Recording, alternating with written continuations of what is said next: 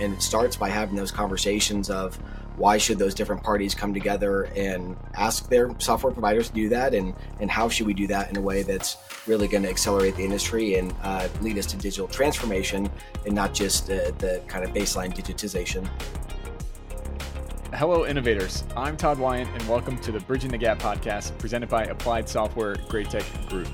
You're invited to join our conversation to model the future of construction innovation and the digital transformation adventure of this great industry. My guest today is Nathan Wood, Executive Director of Construction Progress Coalition and repeat guest of the show. For those that don't know Nathan, he understands how rewarding the design and construction process can be when technology and culture embrace a new era of innovation. Welcome back to the show, Nathan. I'm getting some feedback too. Oh man, good good to be here through multiple different uh, audio devices here. It, it, seems like we're all having technical difficulties this morning. As technologists, it, it seems to be our uh, our Murphy's law. That's but, right. Uh, good to be here. it's, a, it's a good start to it. Uh, me having to log back in three times to able to get it going, but hey, we're here. Yeah, hopefully no echo. Um, but uh, no, good to be here as well, and uh, excited to talk about uh, everything that happened in person, which is so great about uh, not having technical difficulties when when you are in person. Yeah. Um, although there is still the whole audio and PowerPoint and everything else, so it, it seems like you can never really escape uh, technical failures. That's part of the fun of doing live events. You never know what's going to happen. Yeah, like a live podcast in front of a staged audience. That that worked well. Yeah, with somebody right? coming in remotely as well too, throwing that out. yeah, that was fun as we as we found that out for, for those who listen. Uh, uh, yeah, uh, religiously.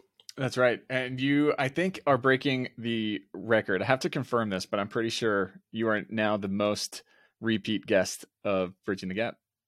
Wow, I, I don't think I've ever won an award. That's uh, that's an honor. Yeah. Well, thanks for thanks for. We'll have to we'll have to confirm that though. Definitely, yeah. Stat check that oh, Eric is coming back on. That means something's wonky. Nathan, you just had uh, look like a, a, super successful AC integration summit. Can you tell everybody kind of what it is? What's the point? Why are you gathering everybody out in, in Denver in the middle of, of February? Besides skiing um, as, it's as, a good draw for me. as you're well aware yeah i mean why else would you have a, a conference in february in colorado if you're not going to go skiing? So that that's that's rule number one. But uh, no the real reason we got 70 folks ranging across architecture engineering construction trade contractors uh, owners as, as well as you know, a whole slew of technology partners that, that are coming together to solve these shared pains around interoperability. How are we sharing data between these different players that need to uh, sh- share data at, at the project level? So I think we've we've moved beyond just the I have a project management system and I have an ERP system and I need to share certain you know cost or timesheets or other things to now the level of RFIs and submittals and change orders and pay apps and RFPs and prequals that we can now start to standardize at an industry level. Um, and, and it starts by having those conversations of why should those different parties come together and ask their software providers to do that? And, and how should we do that in a way that's really going to accelerate the industry and uh, lead us to digital transformation and not just uh, the kind of baseline digitization? Mm-hmm. Well, what were some of the, the takeaways from the workshops? Actually, maybe let's even back up. So, what happens? Describe the, the workshop for those who who don't know.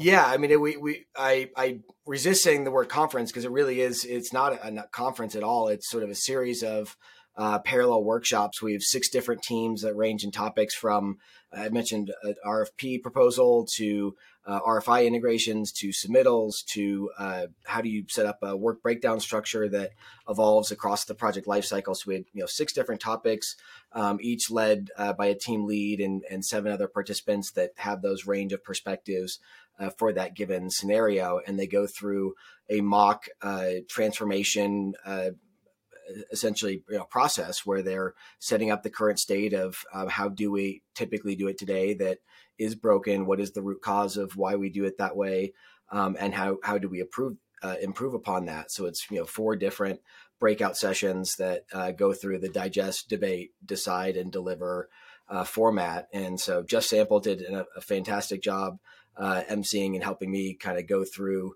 uh, this laborious process. Um, but I think it's it's super enlightening for the group. It's very engaging, and and as we keep saying, you know, the, the challenge is that we're not communicating effectively, and so essentially this whole common data exchange CDX framework is really around getting that that clarity very quickly between different perspectives that we're all different experts in our own fields but we therefore create our own jargon and semantics and whatever. And so how do we communicate those differences and where those similarities are?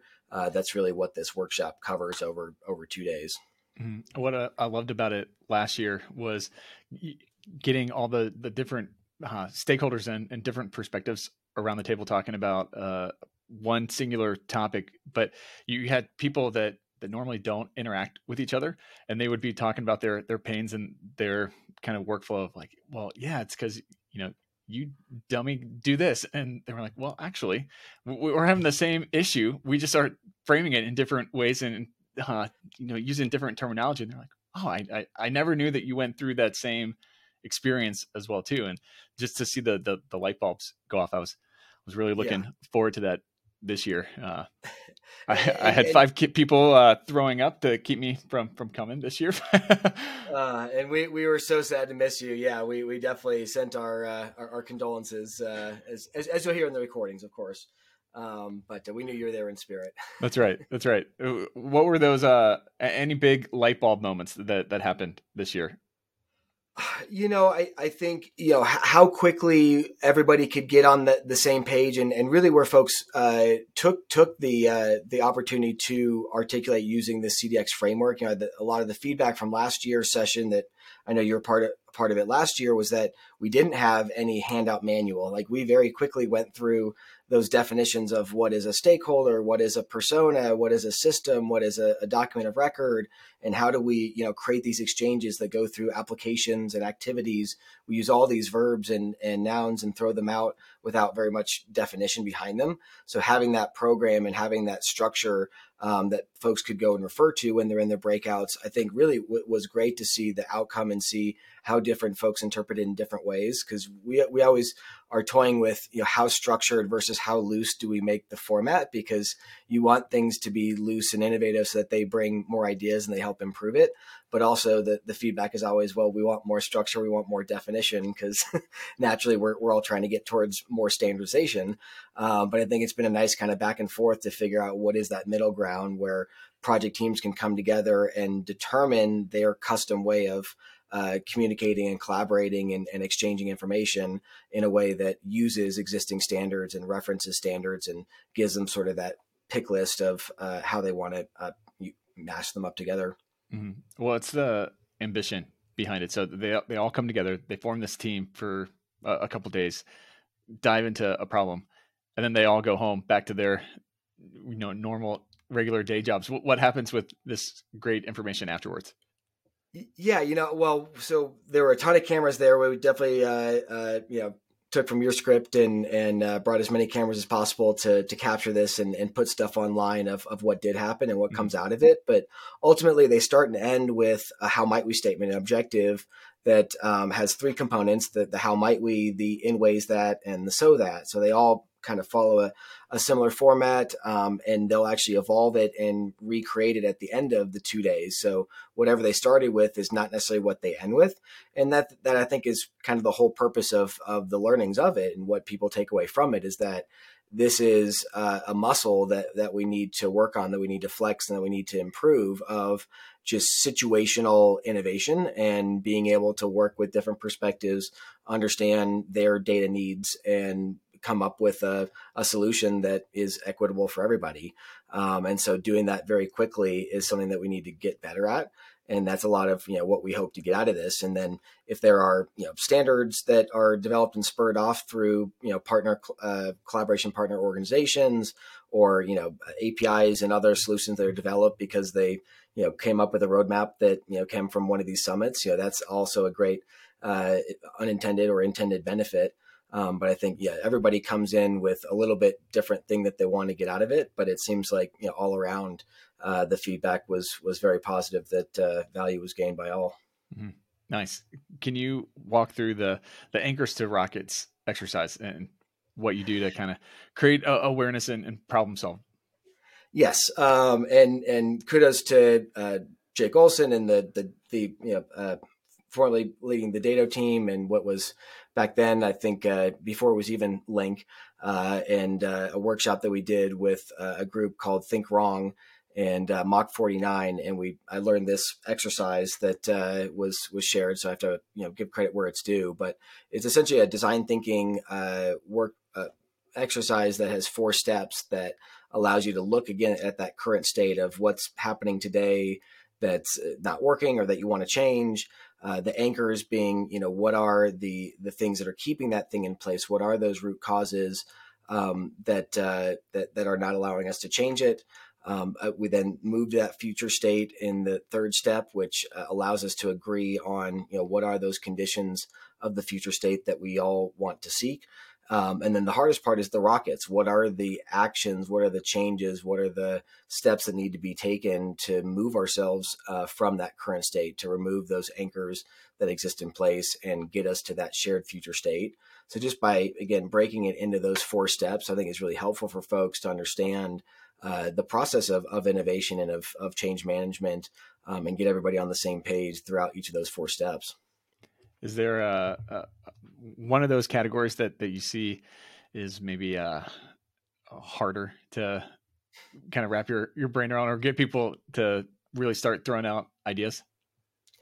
I mean, either the anchors or the rockets. Obviously, I think you know the, the current state, what it is, and the future, what you want it to be, are kind of the easy things. It's you know how it's in place today, the anchors, and how you're going to get it to the future, the rockets that are the two hardest. So, you know, the first one being really acknowledging what are those root causes, what are those anchors, is is kind of the hidden hardest one. Um, I think a lot of folks would would argue that rockets is the hardest one of you know how are you really going to change this where you feel like you're kind of stuck, uh, especially in this industry where depending on where you are in that contract uh, hierarchy, you feel like you're stuck a lot of times.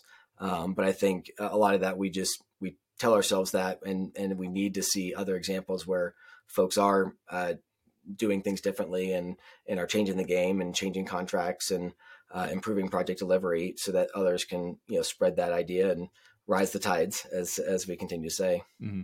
Yeah, it, it's interesting that you bring up anchors as um, one of the the struggle areas because uh, my initial thought would be that anchors would uh, be maybe easier for a lot of people because everybody loves to throw out what's what's negative and complain. But then, as you were just talking, I was like, well, that, they that just stay like at this yeah, level, not going all the way down. yeah, getting to the right anchors is difficult to do. Yeah, uh, getting to the easy surface level anchors that aren't really anchors; they're just yeah, like buoys almost. yeah. um, right. Yeah. Yeah, that's a good analogy. I didn't go all the way down to the lobster trap on the bottom of the, yeah, yeah, the ocean yeah. floor. Uh, so that, that kind of ties in one of the, the kind of the, main uh, deconstructed keynote panel uh, with trying to figure out what where your biases lie. How first off, talk about the the panel, but then uh, kind of dovetailing into the our, our where our biases are how, how do you even begin to start identifying that yeah, well, well, first off, thank you, Todd and Applied, for uh, allowing uh, Brent and Dr. G. Uh, so Brent Darnell is, is with Brent Darnell International. He's actually in your neck of the woods in Atlanta, um, and is an amazing person. Someone I I strive to be every day. Uh, but former construction uh, superintendent to executive, and uh, now is an expert in emotional intelligence and and really teaching the the power of compassion and uh, empathy and diversity inclusion as that you know older boomer uh, generation white male perspective. So you know to have uh, as i've always said you know when trying to sell technology internally at a general contractor like if you can get that the crustiest old white uh, superintendent to you know sell sell that uh, to it. It's gonna be way better than any millennial trying to sell that tech to, out to the field. And so I think same sort of thing to try and convince those in the audience that really are the ones that need to change. He's an amazing perspective. Um, so he did some some awesome exercises on bias and and the just the inherent bias that we all have that we have to almost kind of understand and have our own compassion for that it is a natural state of mind.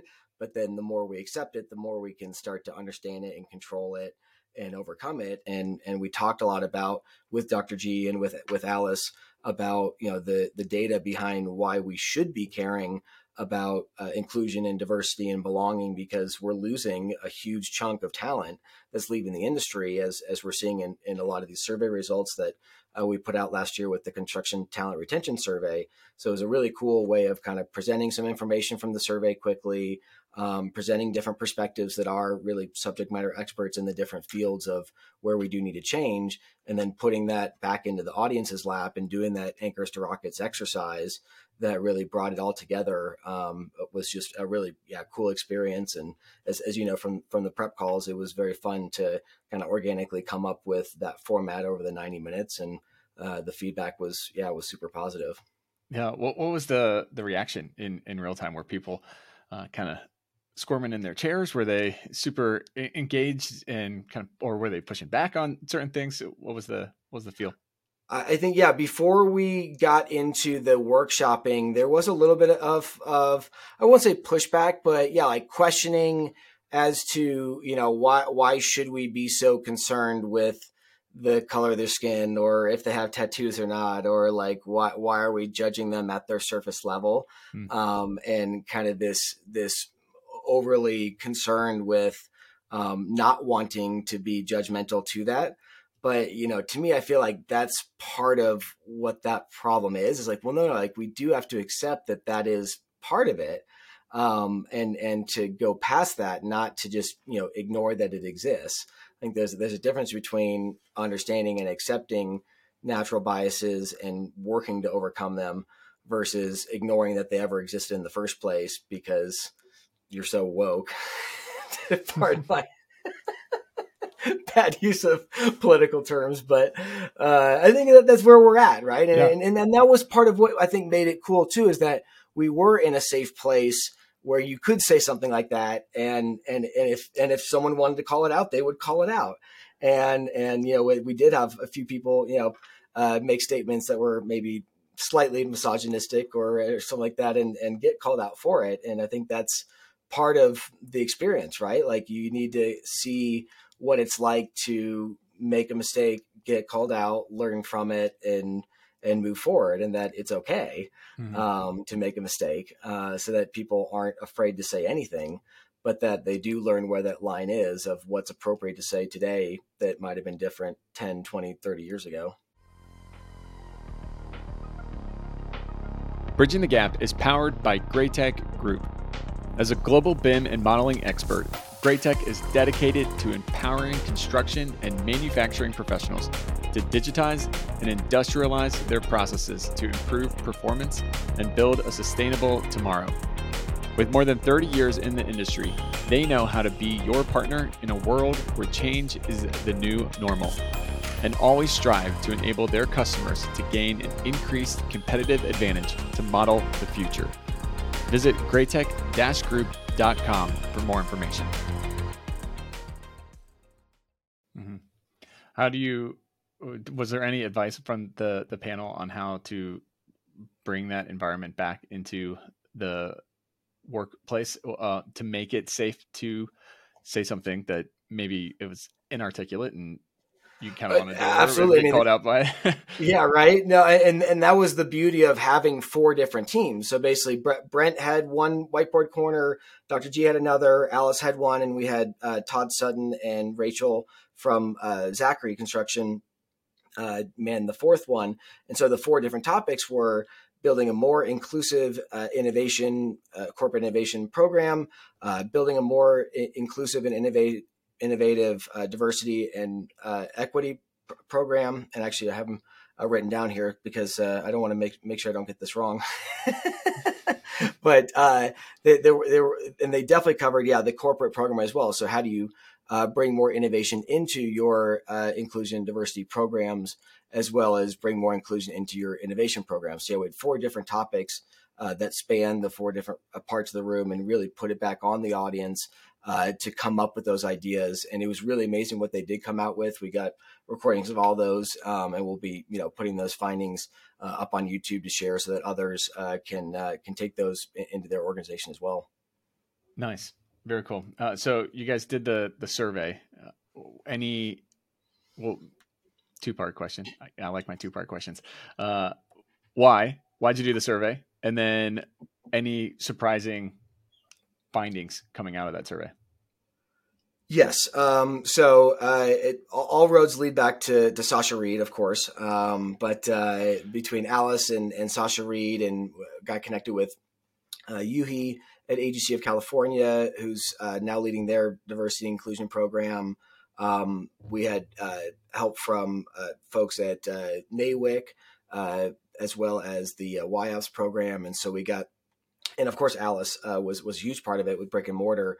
Um, that was a, a huge uh, financial supporter that helped us get the funding to work with Pulsely.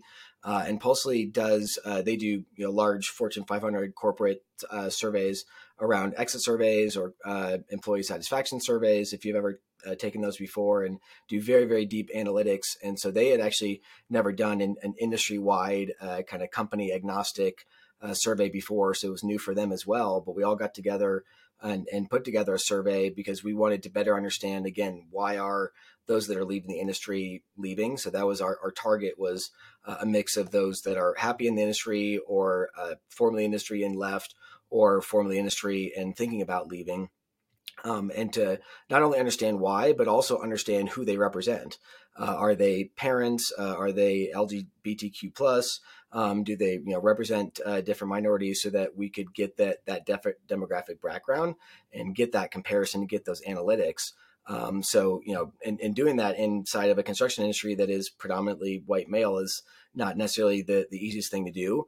Um, and so uh, we, you know, we're very strategic in kind of how we ask those questions and, and how we brought that together um, to get as many responses as possible. And, and definitely um, want to continue to promote both the findings from last year that have been very insightful for folks and, and very helpful to kind of make that case for a lot of these programs that are needed. Uh, but also to you know encourage uh, funding for an, another survey to open this up to get a broader audience um, and get a, a, a, you know better capture of the industry and really see where we're at and continue to measure ourselves because again that's very much core to the vision of CPC is you know changing how we measure uh, both you know project performance, company performance, and individual performance. Yeah. So what does success? How, how do you measure that success? What, what does it look like across the industry?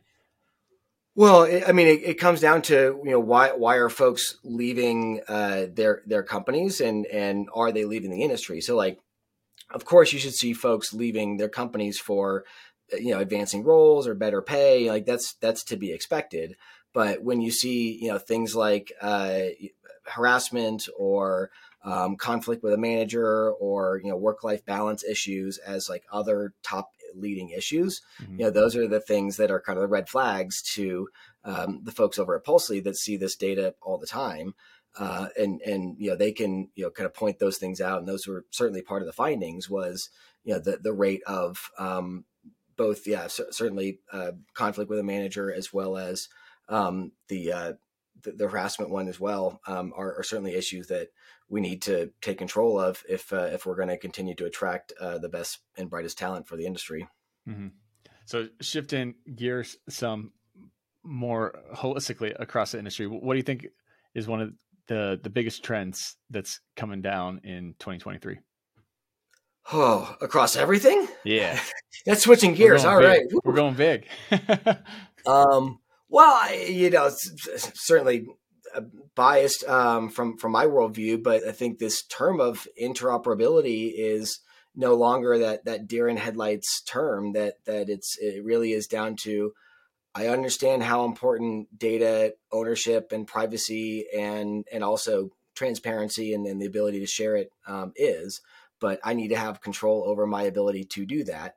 And so that seems to be kind of the the growing trend in these conversations is that technology is everywhere, but it's everyone's going to have their own technology. So if we don't figure out how those technologies talk to each other, we're not going to solve all these any of these problems. So uh, it obviously fits very well with the CDX framework and everything we're trying to do to solve that problem. so might be a biased answer, but uh, that's that's where I'm seeing things going. I'll allow a biased answer. That's all right. That's all right. Admittedly biased. That's right. Uh, what's the what's the next step then for the industrialization of construction?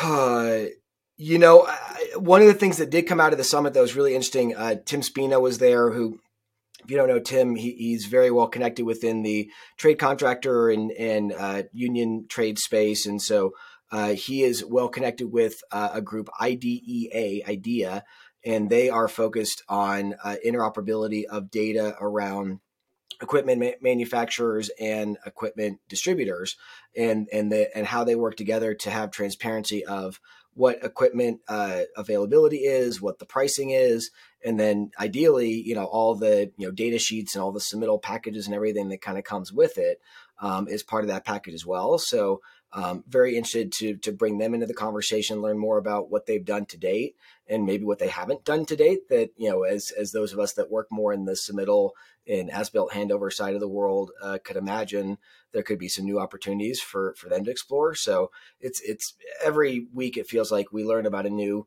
group within the industry, a new new faction that has created some standard for their specific exchange, and that just gets us more excited because that's the whole point is that we need to connect all these dots together of who's already done it and start you know storytelling on how we can you know connect even larger dots. Yeah. So with all those kind of new things coming up, what is what does innovation really look like for construction this year? um, I think it's it's core. It's it's about communication. Um, you know, if if we're not on the same page about why we're even coming to the table to solve a problem or or what that problem is, we're kind of stuck in the mud. So I think uh, with with all this, you know, almost uh, yeah overflow of of technology, it feels like um, we've we've come to this point of clarity where yeah, like we really need to be clear about what our definitions are and what our requirements are.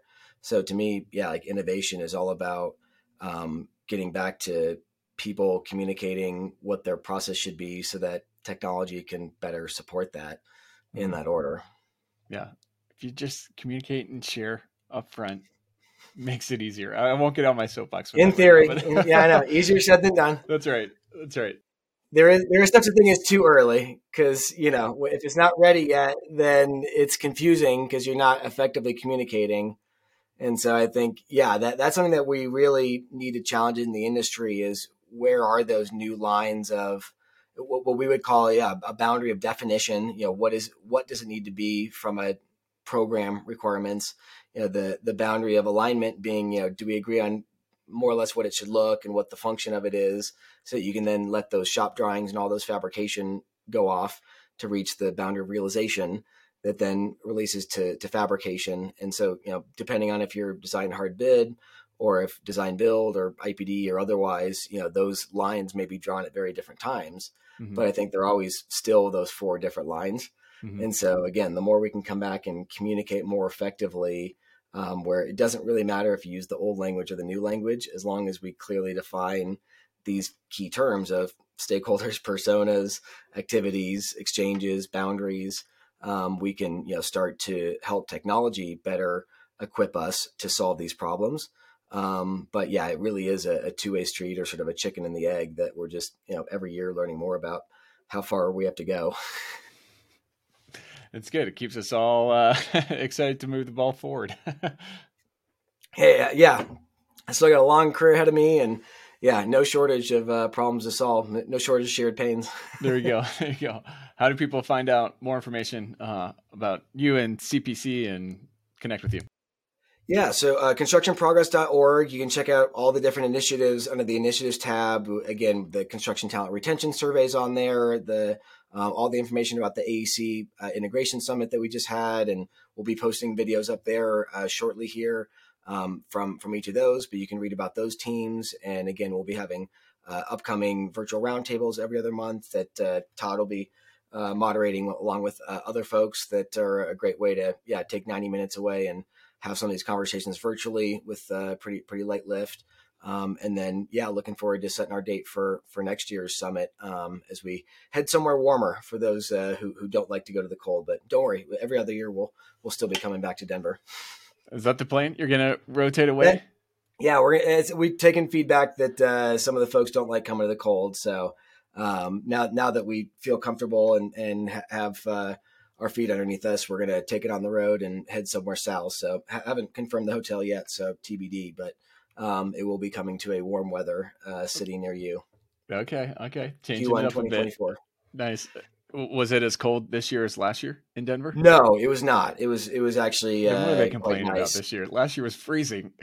yeah, it was very cold last year. Um, the room always somehow figures out how to be kind of cold because people open the door to the balcony and it lets cold air in. But you know, you can't you can't make everybody happy. That's right. We, thankfully, thankfully, we had long sleeve shirts as our uh, kind of giveaway this year. So if people got cold, you know, they at least they had one more layer to put on. There you go. There you go. Uh, all right, final question for you. If I could give you all construction power and you could snap your fingers and innovate one thing in construction, what would you choose to innovate? Payments. Nice. Yeah. Yeah, I feel like all roads lead to payments. I've found because all this integration, interoperability stuff, if if you can't tie it to dollars and cents, then it, it doesn't it doesn't go anywhere. So yeah, yeah show me the money. Pay, yeah, payments and like tracking payments and and that whole side of thing is going to be that's that's where we need to go. Nice, awesome. Well, always fun to sync up and, and chat with you, Nathan. Thanks for coming oh. back on the show once more. Thank you. Yeah, I I, uh, I expect a belt. Yeah, yeah. there you go. Once once all the tabulations and we get a recount and all that stuff. We'll yeah, I got I got my Plexus shield from Chad. You know, I, I want my yeah, I want my uh, bridging the gap belt. I like it. We'll see what we can do on that. yeah, you hear you heard it here. I like it. And now it's time for my Todd takes from this episode. First take. One of my favorite things about the workshops that Nathan runs is when different stakeholders who normally don't interact with each other have that light bulb moment and they realize they experience a shared pain with a persona that they didn't realize at first. It's a great illustration that when we communicate effectively and honestly, we actually make progress. Second take all of this can really only happen in an open and safe environment. It is important to foster a culture that embraces differences, backgrounds, and fresh ideas. You want people to feel free to communicate their thoughts and share, no matter who they are. Thanks for listening to this episode. If you are interested in learning more, you can visit our sponsor, Applied Software Graitec Group, at asti.com for more information. You can listen to this podcast anytime by simply going to Apple Podcasts Spotify, or wherever you listen to podcasts. Also, be sure to check out our website, bridgingthegappod.com. As always, I'm Todd Wyant, thanking you for joining the conversation to model the future on the Bridging the Gap podcast. Keep innovating. Bridging the Gap is hosted, directed, and produced by Todd Wyant, edited and produced by Eric Daniel. Bridging the Gap is an applied software Graitec Group production. Copyright Applied Software Graitec Group 2023.